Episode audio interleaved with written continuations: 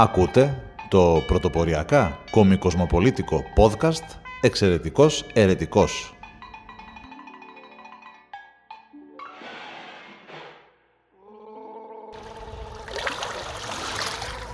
Από το Καραμπουρνάκι Θεσσαλονίκης για κάθε μπαρμπουνάκι Ιωνίου, Αιγαίου, Πασών, Πελάγων, Λιμνών, Ποταμών και Ωκεανών. Φουφού ένα-δύο λαμβάνετε. Είναι το εξαιρετικός ερετικός, το πολύ δικό μου προσωπικό podcast και θα είναι η τρίτη φορά που προσπαθώ να ηχογραφήσω το συγκεκριμένο επεισόδιο, δεδομένου ότι η πραγματικότητα, τα γεγονότα τρέχουν πολύ ταχύτερα εμού προσωπικός. Και εξηγέμαι, μέχρι να κάνω το podcast για τις φωτιές, προκύψαν οι πλημμύρες. Και όταν έκανα το podcast με τις πλημμύρες συμπεριλαμβανόμενες, προέκυψε το περιστατικό, το θλιβερό περιστατικό, το απάνθρωπο περιστατικό με τον Αντώνη, τον 36χρονο που τον πέταξαν από το πλοίο.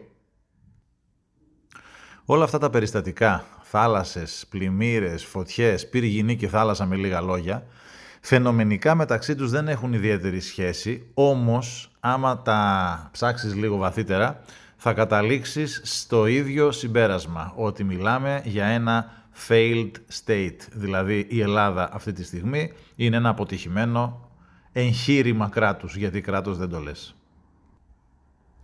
Το περιστατικό με τον 36χρονο Αντώνη, τον οποίο όπως είπα προηγουμένως τον πέταξαν στη θάλασσα οι λιμενικοί, μάλλον όχι οι λιμενικοί, οι ναύτες, οι, οι αξιωματικοί, εν πάση περιπτώσει αυτοί που εργάζονταν στο πλοίο, στο Blue Horizon, καταδεικνύει, αφενός μεν το προφανές είναι την απανθρωπιά ή μάλλον το μισανθρωπισμό κάποιων συνανθρώπων μας ή μάλλον κάποιων δίμορφ, ε, δίποδων ε, όντων που κυκλοφορούν ανάμεσά μας.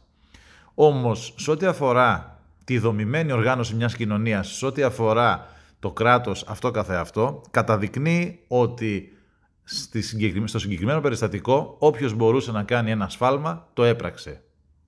Αφενός μεν η λιμενική, που είναι ο κατεξοχήν αρμόδιος φορέας, ο βραχίωνας του κράτους στο συγκεκριμένο περιστατικό, όφιλε να, όφιλαν να είναι η λιμενική. Λιμενική, όπως είδαμε στα πλήστα όσα βίντεο κυκλοφορούν με το συγκεκριμένο περιστατικό, δεν υπάρχουν ούτε για δείγμα σε ακτίνα καμπόσων μέτρων. Συνεπώς, έχουμε ένα πλοίο το οποίο αναχωρεί από προβλήτα του πιο μεγάλου του κεντρικού λιμανιού της ε, χώρας και απουσιάζει ο κρατικός φορέας, ο επίσημος κρατικός φορέας, δηλαδή η λιμενική. Ένα το κρατούμενο. Το δεύτερο είναι οι ναύτες. Οι ναύτες οι οποίοι σμπρώχνουν και τελικά ε, εξωθούν ουσιαστικά τον Αντώνη στο θάνατο, στον βέβαιο πνιγμό, έτσι όπως στροβιλίζονται τα νερά ε, γύρω από την προπέλα αυτού του, του κήτους που είναι αυτό το τεράστιο πλοίο που λέγεται Blue Horizon. Αφενός μεν θα μπορούσαν να ισχυριστούν ότι διαπράττουν ένα ατύχημα γιατί όπως τον, όταν το σμπρώξανε μπορούν να επικαλεστούν ότι ακόμα δεν είχε σηκωθεί η μπουκαπόρτα άρα θα προσγειωνόταν στο έδαφος, στο, στην προβλήτα του λιμανιού. Όμως από τη στιγμή που είδαν άνθρωπο στη θάλασσα και δεν φώναξαν, δεν ανέκρουσαν το προαιώνιο ε, σύνθημα, συνθηματικό, ώστε να πάψει κάθε άλλη δραστηριότητα και να προταχθεί ε, πάνω απ' όλα το υπέρτατο αγαθό που είναι η ανθρώπινη ζωή, το άνθρωπο στη θάλασσα δηλαδή εφόσον δεν ε, φώναξαν, διαπράττουν μέγιστο έγκλημα και θα πρέπει να κριθούν και γι' αυτό. Όλα αυτά όμως μαζί συνθέτουν ένα παζλ. Είναι το παζλ της γενικευμένης ανομίας, είναι το παζλ ενός ξεχαρβαλώματος, ενός μπάχαλου. Κοντά σε αυτά μπορούμε να προσθέσουμε το περιστατικό με, τα, με το delivery, που κάποιος του έκανε παρατήρηση πριν από περίπου 20-25 μέρες, κάπου μέσα στον Αύγουστο, αυτός σταμάτησε, ο Ντιλιβεράς, που με μηχανή, εποχούμενος σε δίκυκλο, σταμάτησε και χτύπησε συνάνθρωπό μας συμπτωματικά άνθρωπο περίπου συνομιλικό μου που πήγαινε στο ίδιο σχολείο με μένα και τελικά τον σκότωσε, γιατί ο άνθρωπος κατέληξε, μαζί με το περιστατικό του Αντώνη. Και θα σας αναλύσω αργότερα και για ποιο λόγο μαζί με τις φωτιές, τις πλημμύρες και τα πλήστα όσα δεινά μας έχουν βρει τον τελευταίο καιρό, σεισμοί, λοιμοί, καταποντισμοί, ευτυχώς το πρώτο δηλαδή σεισμοί ακόμα δεν έχει γίνει τουλάχιστον πρόσφατα, συνθέτουν ένα ε, puzzle όπως είπα ε, που, ε, που αποτελεί ένα failed state. Δηλαδή, ο καθένας κάνει ό,τι γουστάρει. Κανείς δεν αξιολογείται για τις υπηρεσίες που προσφέρει, για τις ικανότητές του, για το αν είναι κατάλληλος να επιτελεί το καθήκον το οποίο του έχει ανατεθεί είτε στο δημόσιο αλλά ακόμα και στον ιδιωτικό τομέα. Δηλαδή, τον ιδιωτικό τομέα, ξηγέμε, τον delivery, προφανώς είχε διαταραγμένη ε, ψυχολογία και προφανέστατα δεν ήταν ο κατάλληλος για να κάνει αυτή τη δουλειά. Δηλαδή, ο άνθρωπος για μποξέρ έπρεπε να είναι και να προορίζεται και όχι για να παραδίδει συσκευασμένα τρόφιμα. Όπως είπα προηγουμένως, αφενός μεν οι λιμενικοί απουσίαζαν. Θα αποδοθούν ευθύνες. Εσείς τι λέτε; Έχουμε κάνει κάτι σε αυτή τη χώρα που ε, πράξαμε, έχει γίνει κάποιο ατύχημα που μετά κάναμε αυτά που έπρεπε ώστε να μην επαναληφθεί αυτούσιο το ίδιο ατύχημα; Είδατε κάτι τέτοιο στις φωτιές; Πριν δύο χρόνια ήταν η Εύβοια. Πριν από δύο μήνες ήταν η Ρόδος. Τώρα είναι, ε, πρόσφατα ήταν ο Εύρος και αν θυμηθούμε κάθε χρόνο κάτι άλλο καίγεται μαζικά. Έχουμε κάνει κάτι για να μην επαναληφθούν τα όσα συμβαίνουν σχεδόν σε τακτική βάση στη χώρα; Γενικώς έχουμε μια αλλεργία στην πρόληψη. Αν λοιπόν υπήρχε η πρόνοια, ο λιμενικός που έπρεπε να είναι στη θέση του δεν πρέπει να ξανά είναι ποτέ ξανά ένστολος, λιμενικός ή οτιδήποτε που να αφορά το δημόσιο. Ο λιμενικός ο οποίος απουσίαζε από τη θέση του όταν ο Αντώνης βρέθηκε στη θάλασσα, προφανέστατα δεν, ίσως δεν είναι συνένοχος αλλά είναι συνυπέτειος. Γιατί αν υπήρχε, αν ήταν στη θέση του, θα μπορούσε αυτός στη θέση των ναυτών ή των αξιωματικών ή των μούτσων ή των λοστρόμων ή δεν ξέρω ποιοι ήταν αυτοί, οι πιδαλιούχοι, οι οποίοι δεν φώναξαν άνθρωπο στη θάλασσα και γι' αυτό επίσης, επαναλαμβάνω, θα πρέπει να κρυθούν. Θα μπορούσε λοιπόν ο λιμενικός να ανακρούσει άνθρωπο στη θάλασσα, να πετάξουν ένα σκηνή, να βουτήξει κάποιος και, εν πάση περιπτώσει, να μην θρυνούμε τώρα ένα άδικο χαμό, ένα ε, αδικοχαμένο θύμα. Αυτή λοιπόν η γενικευμένη ανομία ε, αφορά όλα τα πεδία της δημόσιας ζωής. Ο καθένας κάνει, επαναλαμβάνω, ό,τι γουστάρει. Η πρώτη φορά που άκουσα, που άκουσα τη λέξη τροχέα μετά από πάρα πολύ καιρό, πότε ήτανε, χθες μετά από μια παράσταση διάβαζα σε ένα τοπικό site εδώ στη Θεσσαλονίκη, πήγανε οι τροχαίοι και δώσανε κλήσεις οι αθεόφοβοι σε αυτούς που είχαν παρκάρει έξω από το θέατρο δάσους.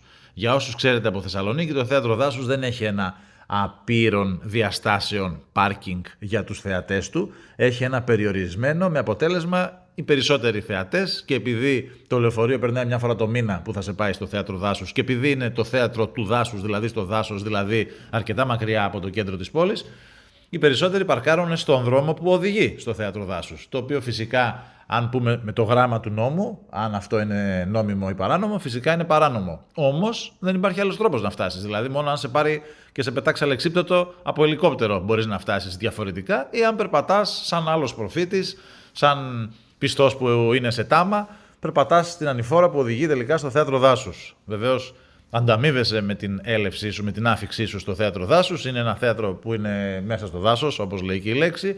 Και φυσικά, αν έχεις την τύχη και παρακολουθήσεις μια όμορφη συναυλία ή μια καλή παράσταση όπως είχα εγώ αρκετές φορές ε, στη ζωή μου, μετά η κάθοδος ε, προς τα κάτω είναι σαφώς πιο εύκολη, έχεις και ωραία θέα. Περνάς και από 40 εκκλησιές, μπορείς να πεταχτείς σαν πόλη. Εν πάση περιπτώσει, έχεις πολλά πράγματα να κάνεις άμα βρεθείς στο θέατρο δάσους χωρίς αυτοκίνητο. Αλλά κάποιοι συνάνθρωποι μας επέλεξαν να πάνε και να παρκάρουν εκεί που είναι το λογικό να παρκάρεις, δηλαδή στο δρόμο που οδηγεί. Αυτοί οι άνθρωποι φάγανε κλίση. Η τροχέα στην πόλη είναι μόνο για να κόβει κλήσει στο θέατρο δάσους.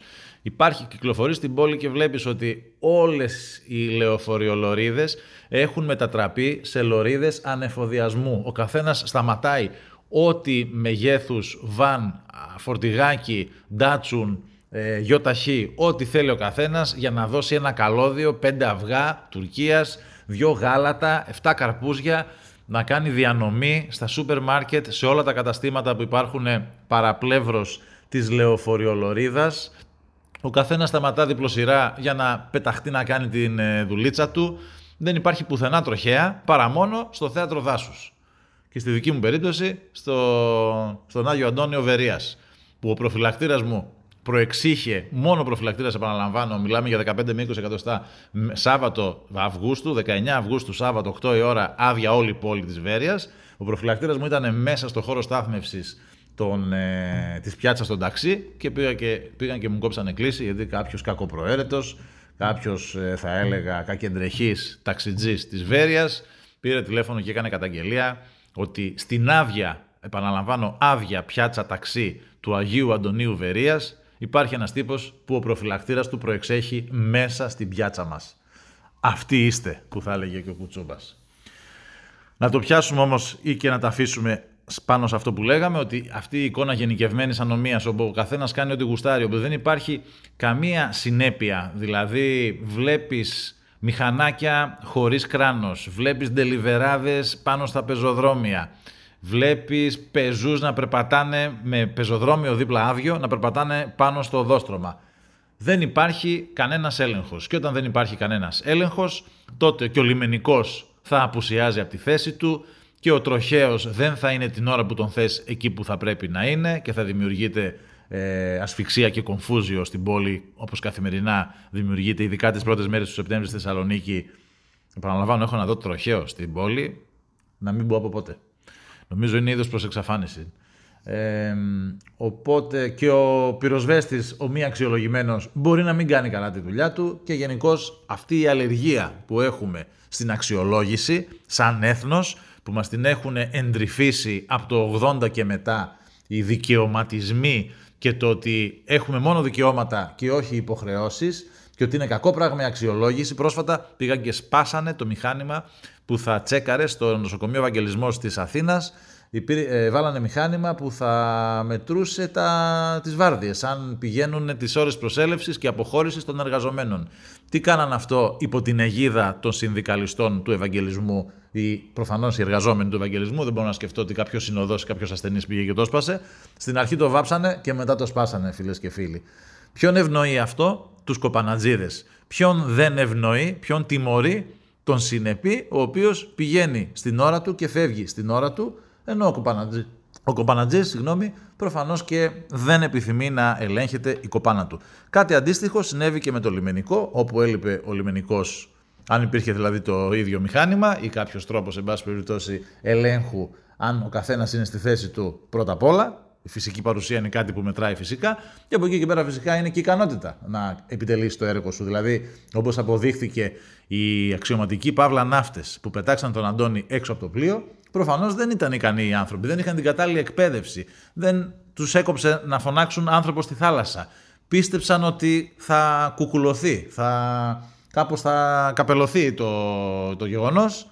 Εν πάση περιπτώσει είχαμε την κατάληξη που είχαμε, η οποία δεν είναι άμυρη πολιτικών ευθυνών, επαναλαμβάνω. Ένα κράτος που εσκεμένα, εδώ και κοντά μισό αιώνα, αρνείται να αξιολογήσει οποιαδήποτε δομή του, αρνείται να αξιολογήσει τους εργαζομένους του ή μάλλον τους ψεύτο αξιολογεί, γιατί αυτό είναι το άλλο πρωτάκουστο που ξέχασα να σας το πω και θα σας το πω τώρα για να κλείσω το κεφάλαιο αξιολόγηση και δημόσιοι υπάλληλοι. Αν δεν το ξέρετε, μέσα στο τελευταίο έτος, μέσα στο 23 έχει γίνει η αξιολόγηση των δημοσίων υπαλλήλων, κατέδειξε ότι 95% των δημοσίων υπαλλήλων στη χώρα μας είναι σαν ελβετικό ρολόι, δουλεύει σαν ελβετικό ρολόι. Αξιολογήθηκαν σαν άριστοι, όχι καλοί, όχι πολύ καλοί, άριστοι.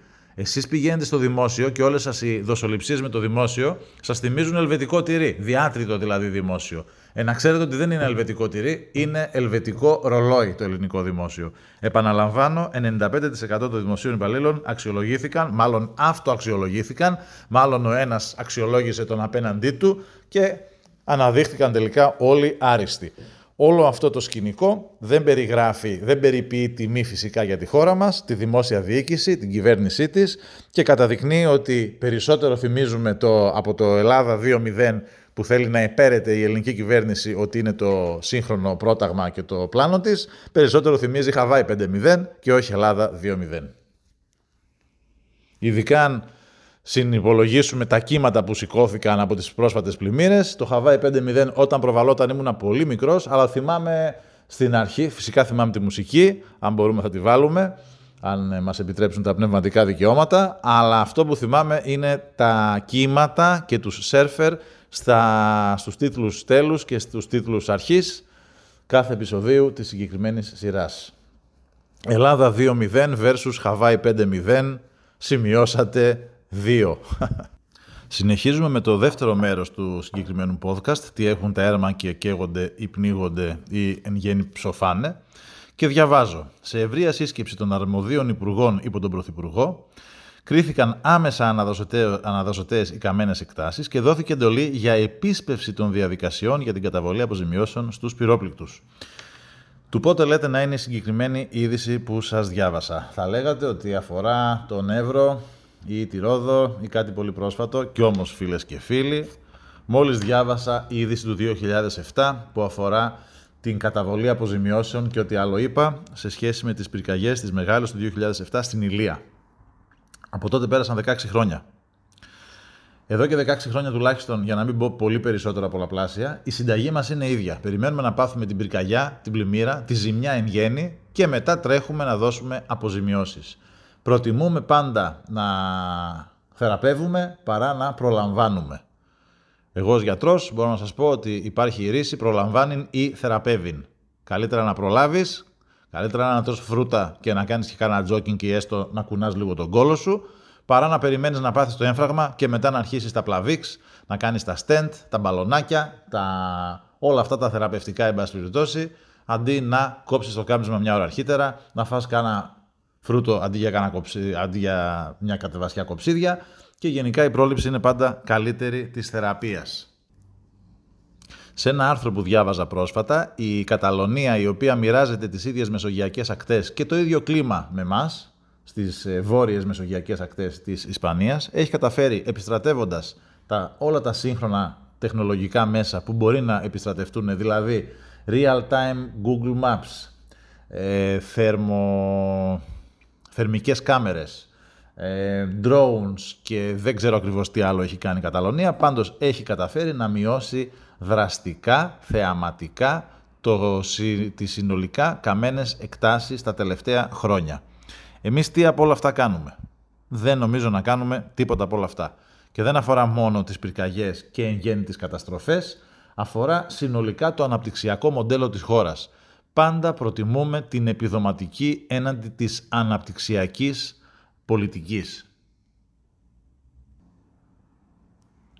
Αντί να επιδοτούμε νεοφυείς επιχειρήσεις, νέους ανθρώπους που θέλουν να δοκιμάσουν τις ιδέες τους, ε, γενικά νέες, την επιχειρηματικότητα εν γέννη από όπου και αν προέρχεται από νέους ή λιγότερο νέους ανθρώπους, εμείς προτιμούμε να τους έχουμε στον καναπέ και να τους χορηγούμε είτε κρατικό επίδομα υπό τη μορφή ε, επιδόματος ανεργίας, είτε το γνωστό κοσαράκι της γιαγιάς για να μην πάει το παιδί να δουλέψει γιατί θα του κοπεί ο κόλος ή θα του πέσει ο κόλος ή ποιος ξέρει τι θα πάθει άμα δουλέψει. Πρόσφατα ήμουνα σε άλλο podcast, σας είπα την εμπειρία μου από την Μήλο, αναφερόμουν στις ξαπλώστρες, στη Μήλο και γενικά στον ελληνικό τουρισμό. Ξέχασα όμως να σας πω ένα περιστατικό.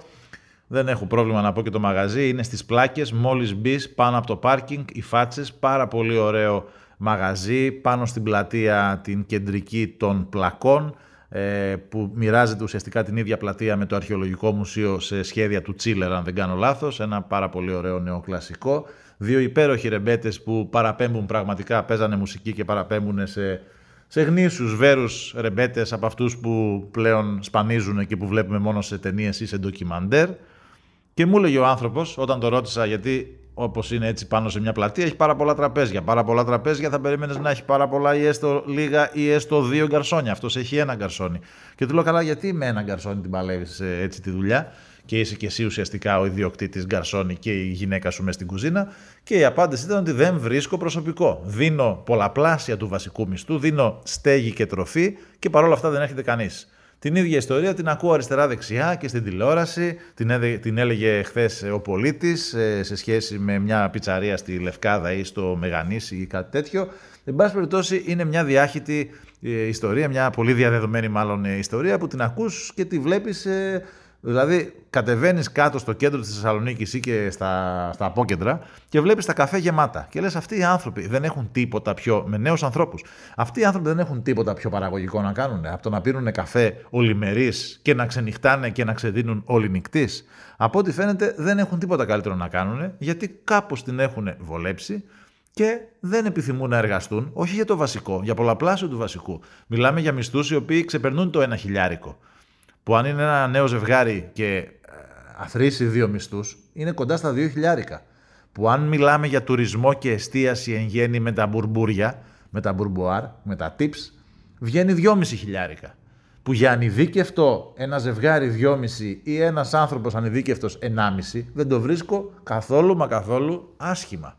Ειδικά όταν μιλάμε για ειδικές συνθήκες, δηλαδή να πας τρεις μήνες στη Μήλο, να μην δουλεύεις μέχρι τις Υποθέτω αυτό το μαγαζί το πρωί είναι κλειστά. Δηλαδή ανοίγεις στις 3 ή στις 4. Άρα και το μπανάκι σου κάνεις. Και στέγη έχεις και τροφή έχεις και 1,5 χιλιάρικο στην τσέπη έχεις. Και άρχοντας είσαι και πάλι δεν σ' αρέσει κάτι. Τι δεν σ' αρέσει, πες μου. Από πού ξεκινήσαμε όμως; Α, ναι. Λέγαμε ότι η χώρα αντί να, να βασίζεται στις αναπτυξιακές προοπτικές της, αντί να ενισχύει την επιχειρηματικότητα, προτιμά να ενισχύει την ε, οκνηρία, την αβελτηρία, την, ε, τον οχαδερφισμό και να σπαταλά τους λίγους πόρους που έχει, αντί στην ε, ανάπτυξη και στις επενδύσεις ε, και στην επιχειρηματικότητα όπως είπε προηγουμένως, προτιμά να τα σπαταλά αυτά σε μια στήρα και ανώφελη επιδοματική πολιτική, η οποία δεν οδηγεί πουθενά. Σε επιδοτούμε για να αναπνέεις. Αυτό αργά ή γρήγορα, όπως έδειξε η πρόσφατη ιστορία μας, μάλλον, αργά, μάλλον γρήγορα, θα μας οδηγήσει, μαντέψτε πού, στο μνημόνιο 4. Εξάλλου ακριβώς το ίδιο ισχύει και για τις ε, πυρκαγιές. Θα μπορούσαμε να τρώμε ένα υποπολαπλάσιο ποσό στην πρόληψη, βάζοντας τα drones που τώρα, αφού κάει και όσο κάει και από την ε, Ρόδο το 1 τρίτο, το 1 τέταρτο και το 1 τρίτο του Εύρου, τώρα είπαν ότι θα βάλουν 100 drones να κάνουν περιπολίες πόσο μπορεί να στοιχίζουν 100 drones να κάνουν περιπολίες, ειδικά στις πιο, ε, στις πιο εντός εισαγωγικών έφλεκτες περιοχές, δηλαδή εκεί που ξέρεις ότι κινδυνεύεις. Τις μέρες που έχεις σαραντάρι και φυσάει, ξέρεις ότι δεν είναι όλο το καλοκαίρι όλη η επικράτεια με 40 βαθμούς ξερά χόρτα και με, ε, με ανέμους ισχυρούς. Είναι συγκεκριμένα τα τμήματα της χώρας που κινδυνεύουν. Θα μπορούσες λοιπόν εκεί να έχεις από 5-10 drones, και να πληρώνεις όσο κάνουν τα drones, τα οποία δεν αμφιβάλλω ότι θα είναι ακριβά. Βέβαια και νεοφυείς ελληνικές, ελληνικές επιχειρήσεις έχουν βγάλει drones και σίγουρα το να ανακυκλώσεις το χρήμα επιδοτώντας και επιχορηγώντας τέτοιες ε, δικές μας ελληνικές εταιρείες θα βοηθούσε στην περαιτέρω ανάπτυξη. Αλλά εν πάση περιπτώσει σκεφτείτε τώρα πόσα θα φάμε σε αποζημιώσεις και για τις φωτιές που μας πλήξαν πρόσφατα και για τις πλημμύρες που πλήξανε κυρίως στην κεντρική Ελλάδα και πόσο πιο ε, φτηνά θα μας έβγαινε η πρόληψη από την θεραπεία, επαναλαμβάνω. Ανταυτού, εμείς αρεσκόμαστε να δίνουμε αποζημιώσεις. Για ποιο λόγο, το έχει πει ξεκάθαρα πριν από 1,5-2 χρόνια ο σύντροφος Δούκας, νυν πρώην υπουργός της κυβέρνησης Καραμαλή του Β του Οκνηρού και νυν δήμαρχος Σπάρτης, ο οποίος ευθαρσότατα ευθαρσέστατα. Φιλόλογοι βοηθήστε με και διορθώστε με. Με μεγάλη ε, ευθαρ, ευθαρσός δήλωσε, το πέτυχα, ότι εκείνο τον καιρό στην Ηλία μετά τις πυρκαγιές του 7, σε όποιον μιλούσε ελληνικά και έλεγε καλημέρα, δίναμε μια βαλίτσα με λεφτά. Γι' αυτό το λόγο βέβαια διαγράφηκε από τη Νέα Δημοκρατία προσχηματικά, όσο ήταν ακόμα μακριά οι αυτοδιοικητικές εκλογές και τώρα που ζυγώνουν, κοντεύουν εκείνες ένα μήνα, πριν κάνα μήνα λοιπόν, δύο μήνες πριν τις εκλογές, επανεγγράφει στη Νέα Δημοκρατία, στα μητρό της και υποθέτω θα κατέβει ξανά σαν επίσημος υποψήφιος του κυβερνώντος κόμματος, σαν να μην τρέχει τίποτα, παρά την περισσού θράσους, ας το πούμε έτσι, ε, επιγρα, επιγραμματικά, όχι, ξεχνάω τα ελληνικά μου βοήθεια. Περιφραστικά λοιπόν, να το πούμε, περισσού θράσους δήλωση που είχε κάνει όχι στο πολύ μακρινό παρελθόν, ότι εκείνο τον καιρό και μάλιστα είχε και έναν από κάτω υφυπουργό, ο οποίος επίσης αποπέμφθηκε, ο οποίος έλεγε έπος, εκείνο που κάνατε ήταν έπος, δηλαδή το να μοιράζουν λεφτά ουσιαστικά με πρόσχημα την αποζημίωση για την πυρκαγιά, αλλά στην ουσία, στην πραγματικότητα για ψηφοθυρικούς λόγους, ήταν εποδία νομίζω το είχε πει ή επικό ή κάπως έτσι ένας ε, συνδετημόνας ομοτράπεζος του Δούκα σε εκείνη τη σύσκεψη στο Δημαρχείο Σπάρτης, ο οποίος επίσης ε, αποπέμφθηκε από τα κυβερνητικά θόκα, αλλά είμαι βέβαιος ότι αυτή τη στιγμή, χωρίς να θυμάμαι καν το όνομά του, είναι κάπου παρατρεχάμενος γενικός γραμματέας ή έχει κάποιο αξίωμα το οποίο, για το οποίο αμείβεται αδρά, είμαι βέβαιος. Έτσι ακριβώς εξάλλου συνέβη και με τον σύντροφο Δούκα. Νάτος πάλι, αξιόμαχος και σαν να μην έγινε τίποτα. Φαντάσου σε αυτή τη χώρα να είσαι κάτοικος του νομού Μαγνησίας και να έχει πλήξει τον Ιούλιο η πυρκαγιά, η οποία πυρκαγιά ξεκίνησε από το Βελεστίνο, έφτασε Νέα Αγίαλο, μπήκε σε έναν ελαιόνα που ήταν κοντά στην πυρητιδαποθήκη της πολεμικής αεροπορίας και άρχισαν οι εκρήξεις. Και σπάσαν τζαμαρίες και καταστράφηκαν ε, επιχειρήσεις και κατοικίες στη Νέα Αγίαλο. Και τώρα μόλις ένα-ενάμιση μήνα μετά ρίχνει τη βροχή που ρίχνει, της αρκούδας, ρίχνει καρεκλοπόδαρα και πλημμυρίζεις. Πώς θα αισθανόσουν εσύ αν ως κάτοικος της Μαγνησίας μέσα σε λιγότερο από 1,5 μήνα είχες, σε, σε είχαν βρει όχι σεισμοί λοιμοί, καταποντισμοί, καταποντισμοί το κρατάμε, αλλά πυρκαγιές, εκρήξεις και καταποντισμοί κατακλυσμιαίοι. Δεν θα αισθανόσουν κάπως.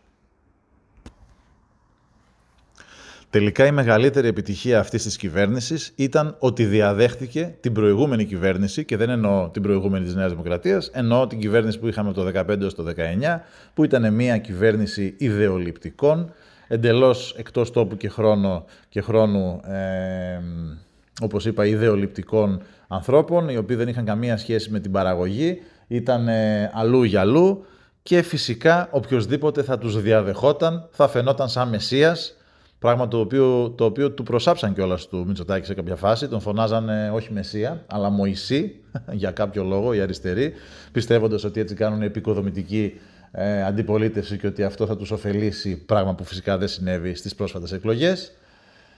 Και αυτό ήταν το επίτευγμά του, ήταν ότι διαδέχθηκε παντελώς άχρηστους, αριστερούς, ιδεολειπτικούς, ανερμάτιστους ανθρώπους. Και αν όλα αυτά αφορούν την κυβέρνηση, δυστυχώς τα μαντάτα από το μέτωπο της αντιπολίτευσης δεν είναι πολύ καλύτερα. Συγκεκριμένα, στο ΣΥΡΙΖΑ, στο κόμμα της αξιωματικής αντιπολίτευσης, εμφανίστηκε ένα νέο φρούτο σαν διάτονα στήρ, σαν κομίτης ονόματι Κασελάκης, ο οποίος ουσιαστικά βγήκε. Και τι μας είπε, Ότι είναι αυτοδημιούργητος, ας το δεχτούμε.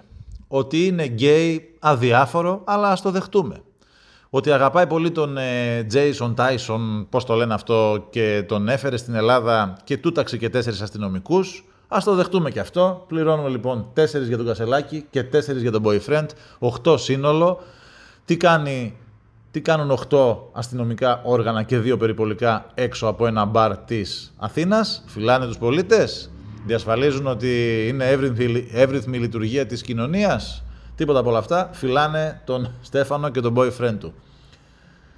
Μας είπε λοιπόν ότι οικογενειακά έχει πληγεί από το παραδικαστικό χωρίς άλλα στοιχεία όταν τον έβαλε στο καναβάτσο ο Ευαγγελάτος ή κάποιος άλλος που είχε συνέντευξη μαζί του αρνήθηκε να δώσει οποιοδήποτε στοιχείο μόνο είπε εγώ τότε ήμουν 14 χρονών δεν ξέρω δεν απαντώ μη με ενοχλείτε αλλά ας πούμε ότι το παραδικαστικό τον έπληξε και τελικά πήρε υποτροφία και ζητάει τώρα την ψήφο μας. Α, για να γίνει πρόεδρος της αξιωματικής αντιπολίτευσης, Δηλαδή, ο εφοπλιστής ζητάει ψήφο, επαναλαμβάνω, εφοπλιστής ζητάει ψήφο για να γίνει πρόεδρος της ριζοσπαστικής αριστεράς.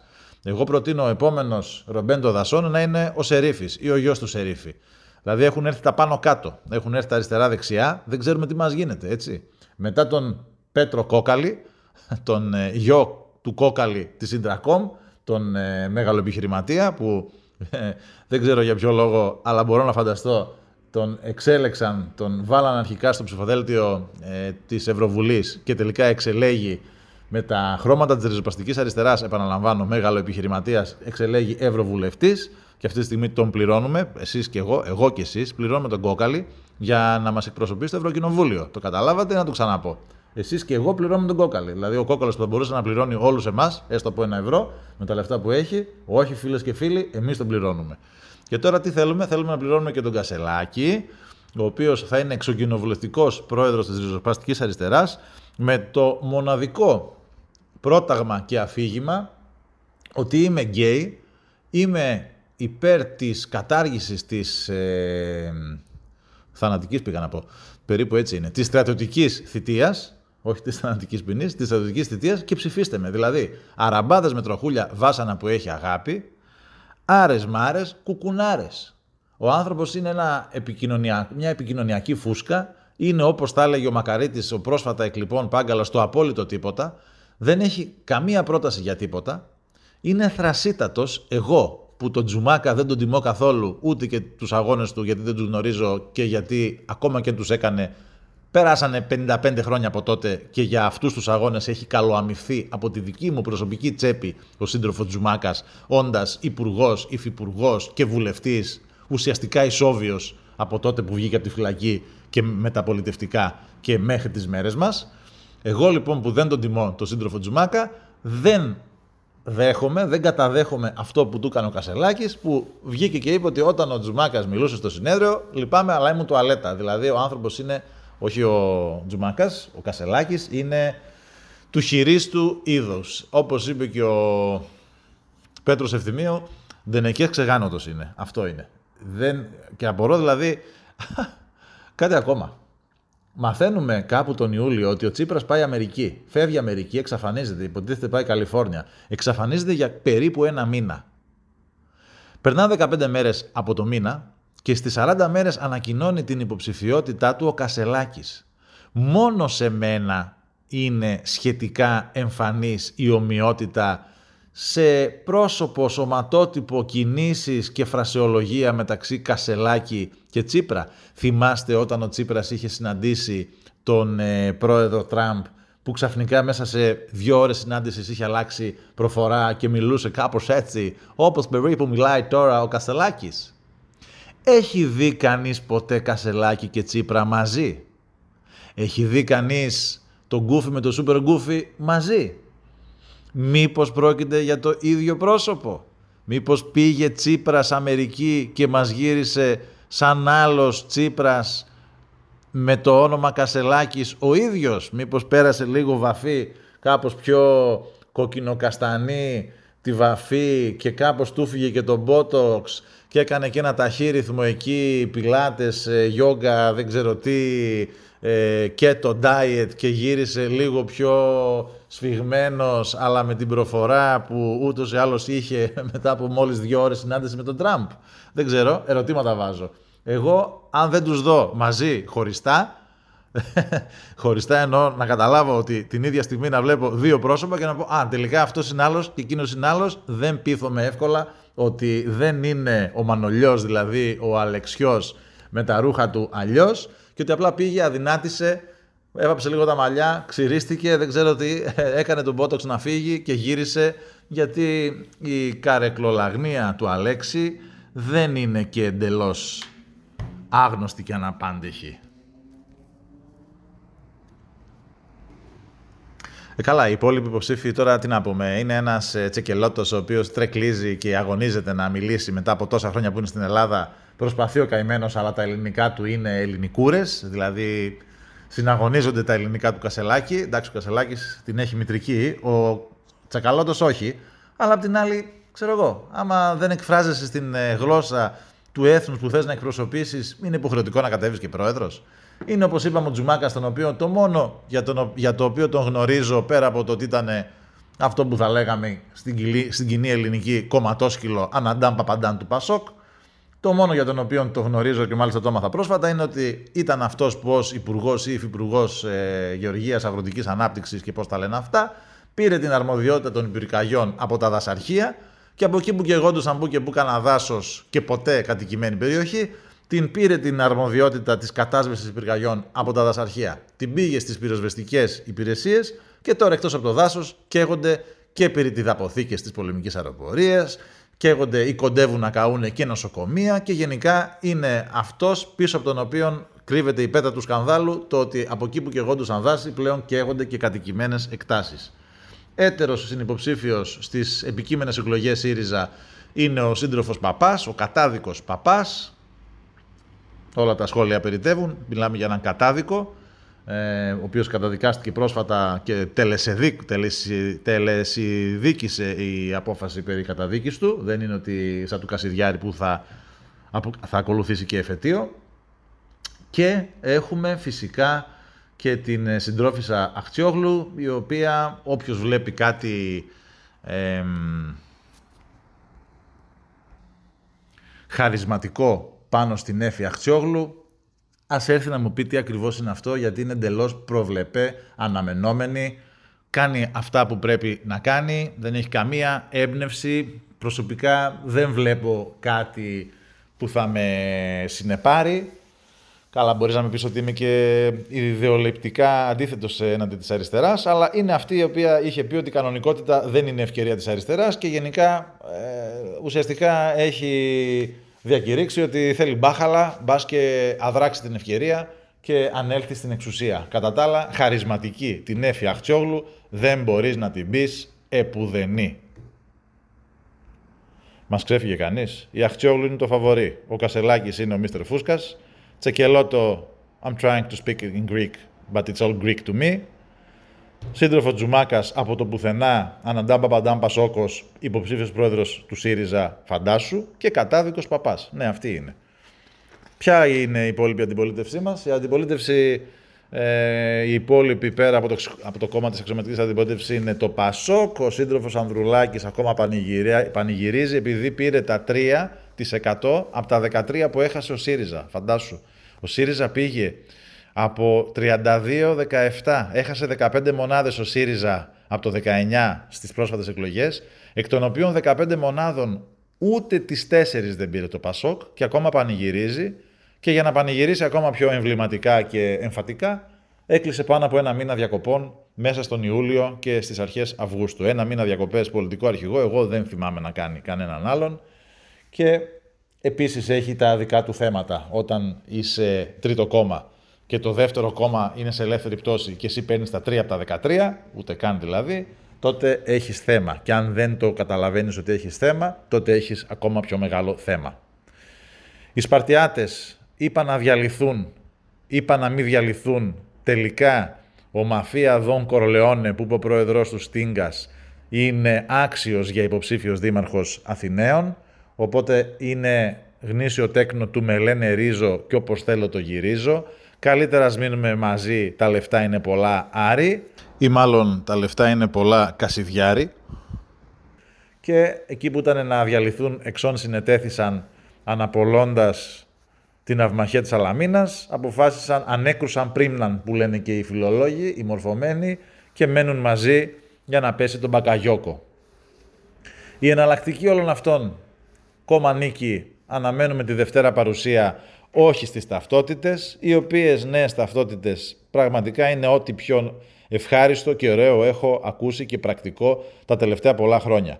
Αποκτούμε ένα νούμερο, βασικά ακόμα δεν θα αποκτήσουμε ένα νούμερο. Θα γίνει λέει μία σύνδμηση μεταξύ του ΆΜΚΑ και του Αφημί και δεν ξέρω ποιανού αλουνού. Αλλά μιλώντας με φίλους οι οποίοι ζουν στο εξωτερικό και συγκεκριμένα την Αταλία που ζει στην Ισπανία, μου είπε ότι στην Ισπανία όλοι έχουν ένα νούμερο. Το οποίο είναι ό,τι πιο ωραίο είναι, υπάρχει γιατί με αυτό το ένα νούμερο αφορά την φορολογία σου, τη συνταγογράφηση φαρμάκων σου, την, τον αριθμό ταυτότητάς σου. Είναι αυτό που θα λέγανε οι νικατζίδε, το χάραγμα. Αυτό το χάραγμα λοιπόν, που αυτοί τόσο πολύ το φοβούνται, εμείς πάρα πολύ το επιθυμούμε. Εμείς οι λογικοί εννοώ, ε, συγκαταλέγω τον εαυτό μου στους λογικούς. Συγκαταλέγω επίσης τον εαυτό μου σε αυτούς που δεν μπορούν να θυμούνται 40 νούμερα. Γιατί έχοντας άλλο νούμερο άμκα, άλλο αφημί, άλλο στην ταυτότητα, άλλο στο διαβατήριο. Τελικά το μόνο που θυμάμαι απ' έξω είναι όταν πηγαίνω στο ταμείο τον αριθμό της κάρτας του Μασούτη. Όλα τα άλλα κάπου κολλάω και πρέπει να ανατρέξω σε ένα σκονάκι, το οποίο δεν ξέρω αν το έχω μαζί μου και γενικά δημιουργείται ένα σασυρμάς και ένα μπέρδεμα χωρίς κανένα απολύτως λόγο. Αν μπορούσαν όλα αυτά να μπουν σε, ένα, σε μία κάρτα για αρχή και ή δυνατόν και σε ένα, τσιπάκι, σε ένα τσιπάκι να μου το φυτέψουν στο σβέρκο και να μην ξανασχοληθώ ή στην ήριδά μου και κάθε φορά που χρειάζεται να γίνει μία ταυτοποίηση και μια πιστοποίηση και δεν ξέρω τι άλλο, να σκανάρουμε αυτό το τσιπάκι ή την ήριδά μου, θα ήμουν τρισευτυχισμένος γιατί θα μου λύνε τα χέρια και θα αισθανόμουν λίγο πιο ελεύθερος. Τα υπόλοιπα κόμματα είναι το Ζωικό Βασίλειο, Τη μέρα που, που συζητούσαν για τις πυρκαγιές στη Βουλή, η Τζόρτζια Κεφαλά είχε συναυλία κάπου στη Θεσσαλονίκη ως τραγουδίστρια. Η Τζόρτζια Κεφαλά είναι βουλευτής της Πλεύσης Ελευθερίας Παύλα Ζωικό Βασίλειο και Και είναι και ταυτόχρονα παραμένει τραγουδίστρια του συγκροτήματος Μπλε. Μαντέψτε, η Τζόρτζια Κεφαλά, που πληρώνεται αδρά από τις τσέπες σας για να σας εκπροσωπεί στο κοινοβούλιο. Πού λέτε να ήταν τη μέρα της συζήτησης για τις πυρκαγιές στη Βουλή; Στη Βουλή, εκπροσωπώντας εσάς ή στη συναυλία της τραγουδώντας για την τσεπούλα της; Μαντέψτε. Και φυσικά υπάρχει και η νεκρά φύσης που ονομάζεται Κουκουέ. Το Κουκουέ, είπαμε, ξεκίνησαν όλα τον Οκτώβριο του 17 στη Μόσχα ή στην Πετρούπολη και τελείωσαν στο Βερολίνο το 89. Όλα τα άλλα είναι ως μη γεννόμενες οι φάσεις, offside, ε, δεν μετράει και όλα αυτά. Οπότε ασχολίαστο το Κουκουέ, εφόσον πέρασαν κοντά στα 35 χρόνια από την πτώση του Βερολίνου, ο Μοντιέ, κοντεύουμε δηλαδή, 23 από εδώ και 11 από εκεί, είμαστε αισίως στα 34. Ζυγώνουμε 1 τρίτο. Είμαστε στο 1 τρίτο αιώνα από τότε που έπεσε το τείχος του Βερολίνου και το κουκουέ περί άλλα τριβάζει. Τι 30, τι 40, τι 50. Αν το κουκουέ πάρει 5, 6 ή 7% που πανηγυρίζουν στο 7 και λένε ότι αντέξαμε στο 5. Κάνει κάποια διαφορά; Αφού και 37 να πάρουν δεν επιθυμούν να κυβερνήσουν. Προς, του, προς τι η χαρά; Και ο αλλήλος παράγμος.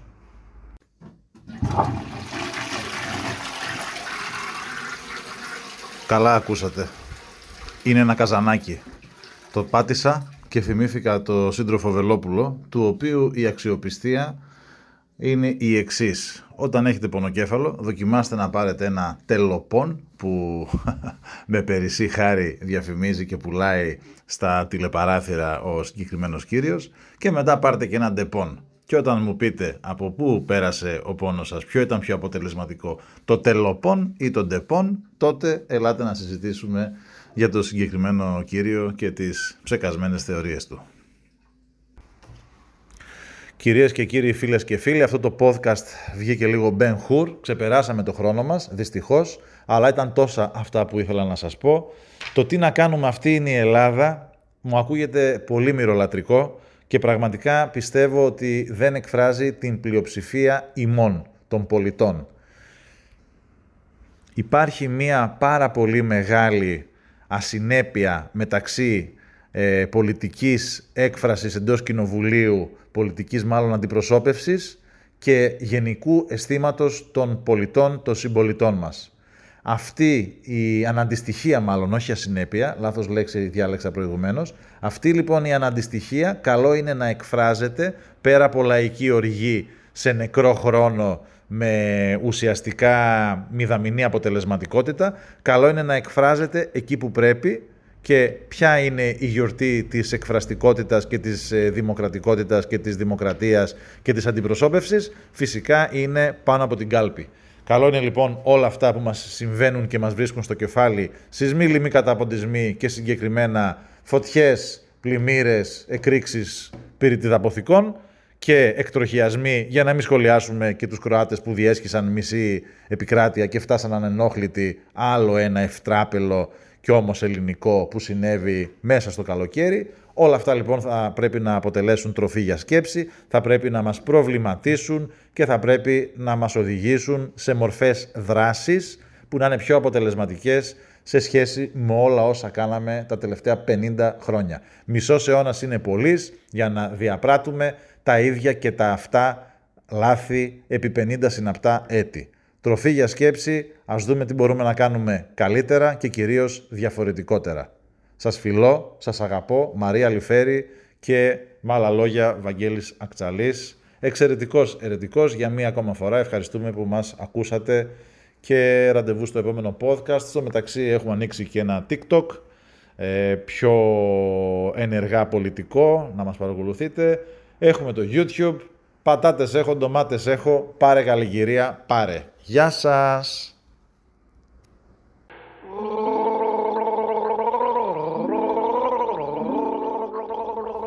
Ήταν το podcast «Εξαιρετικός Ερετικός».